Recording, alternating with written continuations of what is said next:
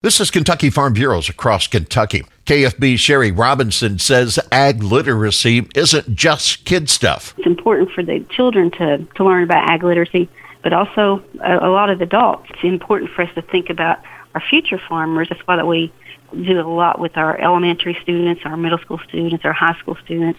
We, we feel it's important for them to have an understanding of just what the agricultural community means to them. Robinson says the farm story is one that reaches every community in the state and every nation of the world. We produce food not just for people here in Kentucky, but for people all around the world, and it's important for our livelihood. There's uh, so many career opportunities that's related to the ag uh, industry too. So, you know, that's why I think it's important not just for children, but our middle schoolers, high schoolers, or even adults. Many farmers will be visiting classrooms across the Commonwealth to share the news of where food comes from.